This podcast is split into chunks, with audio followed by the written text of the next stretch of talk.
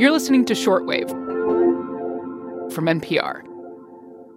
Hey nerds, Maddie Sofia here with former Shortwave team member, now contributor, Ariela Zebede. Hi, Maddie. Hi, AZ. Today, I want to talk about solar geoengineering. It's this idea that humans can cool down the planet by interfering with how the sun hits the earth. Let me play you something. Today, 79 countries will begin dispersing CW7 Wait. into the upper layers of the atmosphere. Is this the movie Snowpiercer? According to scientists, the artificial cooling substance CW7 will succeed in bringing average global temperatures down to manageable levels as a revolutionary solution to mankind's warming of the planet. Is this just because you love the movie Snowpiercer? What are we doing here? it is an amazing movie. And for anyone who hasn't seen it, they shoot these particles into the sky to try to cool the earth. And it's based on solar geoengineering. okay. I brought Snowpiercer here today for a real purpose, which is to say that this used to be the stuff of science fiction, but now there are some scientists seriously looking into this type of technology. Mm. And the basic concept is actually pretty simple. It's getting too hot on Earth, so let's just turn down the heater. The heater being the sun. Exactly. The sun sends energy to the earth, which heats it up. And the idea with solar geoengineering is to make it so that less of the sun's energy ever reaches earth in the first place. So we kind of like dim the sun. Yes. Okay, okay, not to immediately derail things, but even if solar geoengineering did cool things down, we've still got a ton of greenhouse gases in the atmosphere, right? Yes, and warming isn't the only problem that comes with emissions. We've got ocean acidification and local air pollution. Solar geoengineering doesn't address those issues at all. And isn't the point of the unbelievable movie Snowpiercer that solar geoengineering is also really risky? Like in the movie, it leads to an ice age. Yeah, and Snowpiercer is obviously dramatized, but there is a lot researchers don't understand about the climate system, and messing with it could have terrible consequences. So today on the show, a look at solar geoengineering. How this technology works, the risks and benefits, and how its ethical implications might be even more complicated than the scientific ones. This is Shortwave, the daily science podcast from NPR.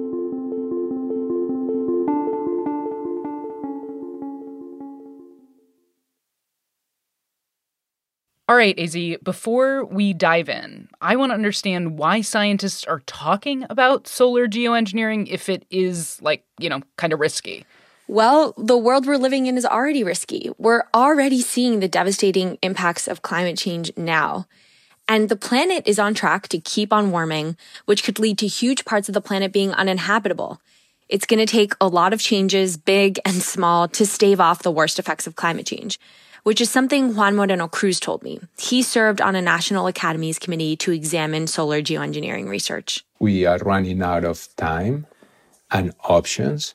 And the fact that we're thinking about this is the most clear indication that we are in a very difficult time.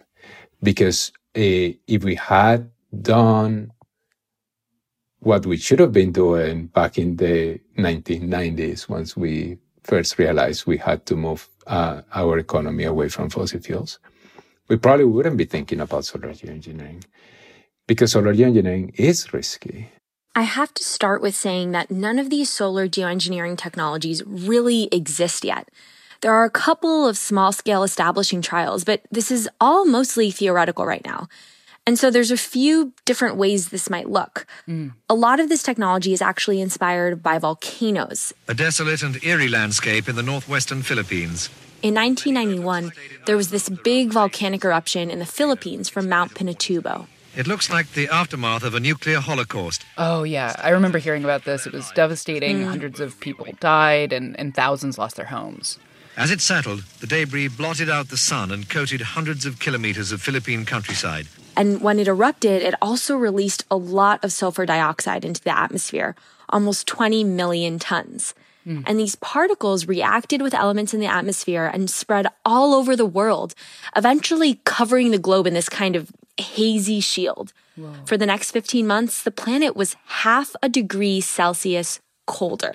Wow, I mean, I didn't realize that. And and scientists are hoping to limit warming by like 1.5 degrees. So half a degree at once is a really big deal. Yeah, it is. I mean, how does that work? Well, these sulfate particles are like tiny mirrors. Mm. When sunlight hits them, they reflect almost all of that back into space. So the sunlight never reaches land, and then we have cooling. Yeah. And one version of solar geoengineering involves having special planes release these types of particles into the atmosphere.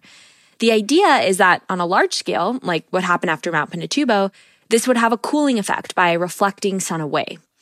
There's another kind that has to do with clouds. Scientists are playing around with adding different particles to clouds to make them whiter so they reflect even more light away. Wild. Okay, so even if these techniques successfully turned some of that sunlight right back around and mm-hmm. slowed down warming, it still seems pretty risky. Like, is it at all realistic that it, this ends up in like way too much cooling, like ice age style Snowpiercer? Unless we did it on purpose, probably not. But there are other potential concerns with implementing something like this. And researchers don't know the full scope of what they could be. That's why mm. people are advocating for studying it. They hope that there's a way to do this with minimal side effects.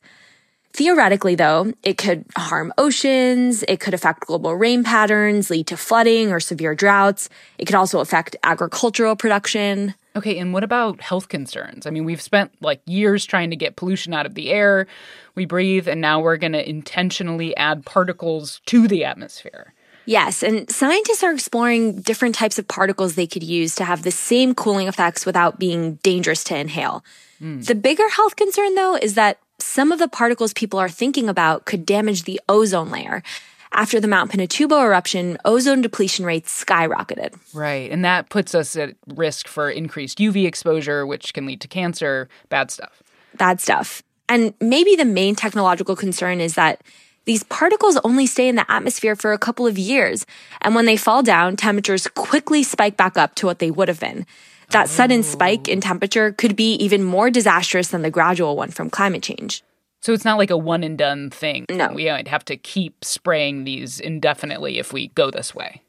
Yeah. And Maddie, even with all of the risk we've already talked about, I actually think that the ethical and social implications of using solar geoengineering are even more complicated than the technological ones. Mm, makes sense. The first thing to realize is that this technology is theoretically pretty cheap.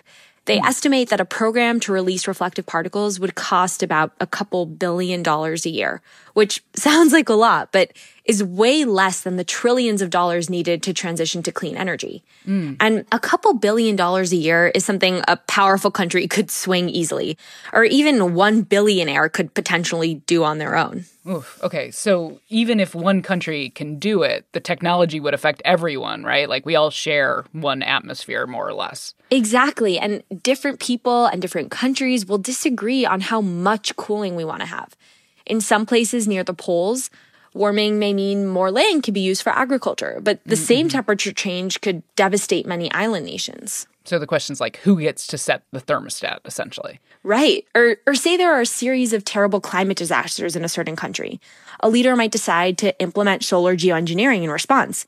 And remember, these effects are pretty fast acting. Here's Juan again. One of the main reasons why this could be an issue is because the political cycles and the geoengineering cycles align in the sense that if you want to run for re-election mm. and you deploy solar geoengineering, you will see the effects before your next election cycle.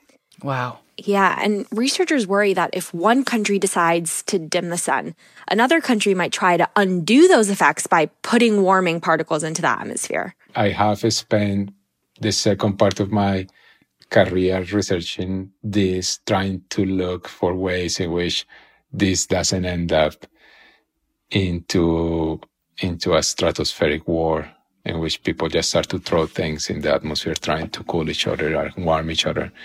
And it's hard to think about that. To avoid that kind of scenario, Juan says there would need to be some sort of global coordinated effort, an effort that includes input from people and governments alike, and most importantly, includes the voices of low income countries because warming will probably hit them hardest. And high income countries are usually the biggest polluters, so, you know, why should they get to decide? Absolutely.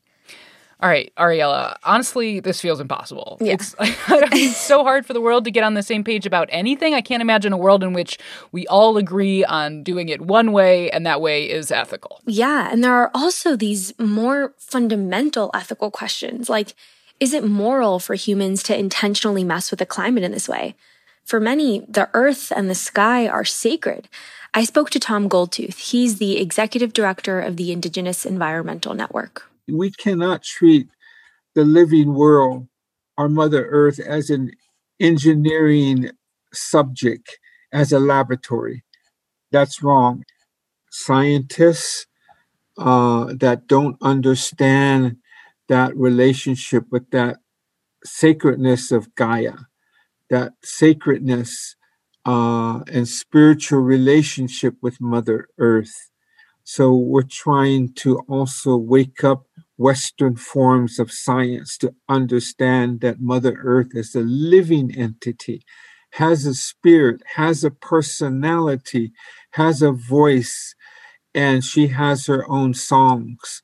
So, even if the technology ends up working really well with no side effects, for some, all of these ethical and governmental concerns might be reason enough not to pursue solar geoengineering. Mm, all right, Ariella. Well, okay. Today I have learned that this whole thing is more complicated than it seems, and honestly, it already seemed really complicated. Like I, I'm having, I'm having a hard time understanding how or you know why anyone wants to do this. Well, no one I know of is saying, yes, let's do this. Great idea, you know, all in. Okay. The big argument happening right now is should we be devoting any resources to researching solar geoengineering? Mm. Many scientists who work on this technology say they hope society never has to use these technologies. Mm. But they also say that humans have let climate change get out of control. And if we don't get our act together soon, the negative effects of solar geoengineering might be better than the alternative. And that's why people are advocating for research because, you know, the world as we know it is already changing. Right. But a lot of other people advocate for a global ban on solar geoengineering. Some worry that even talking about geoengineering will distract from efforts to decarbonize the economy. Mm. If people know that there's this emergency brake option, maybe they won't be motivated to tackle the root causes of climate change. Here's Tom again you know, we consume too much. We create too much waste. We are addicted to energy. And we have to make a just transition as soon as we can away from a fossil fuel economy. You know, society, humanity takes shortcuts rather than making those hard decisions that we need to make yeah, I mean, the changes businesses, governments would actually need to make, like significant changes to address the root causes instead of treating the symptoms, are really hard. And he's arguing that geoengineering would allow us to continue to take those shortcuts. Yeah, but for some people, the possibility of a future with geoengineering is just terrifying. Mm. And maybe that fear is enough to motivate people to act on climate change. Here's Lisa Dilling. She worked on the same National Academies Committee as Juan. I, am just going to say that I I have I, I, have a lot of respect for people who are arguing that we need to understand it more. Um, but I have to say, this is just personal. After going through the two years of the committee, I feel even more committed to working on the root sources of climate change myself. I hope that, and this is my personal view, I hope we never, ever have to deploy a geoengineering technology. All right, Ariela Zebede, this was super interesting. I had no idea this was going on, so thank you for bringing it to us. You got it, bud. This episode was produced by Rebecca Ramirez, edited by Gisele Grayson, and fact checked by Tyler Jones. I'm Maddie Sofia, and you're listening to Shortwave, the daily science podcast from NPR.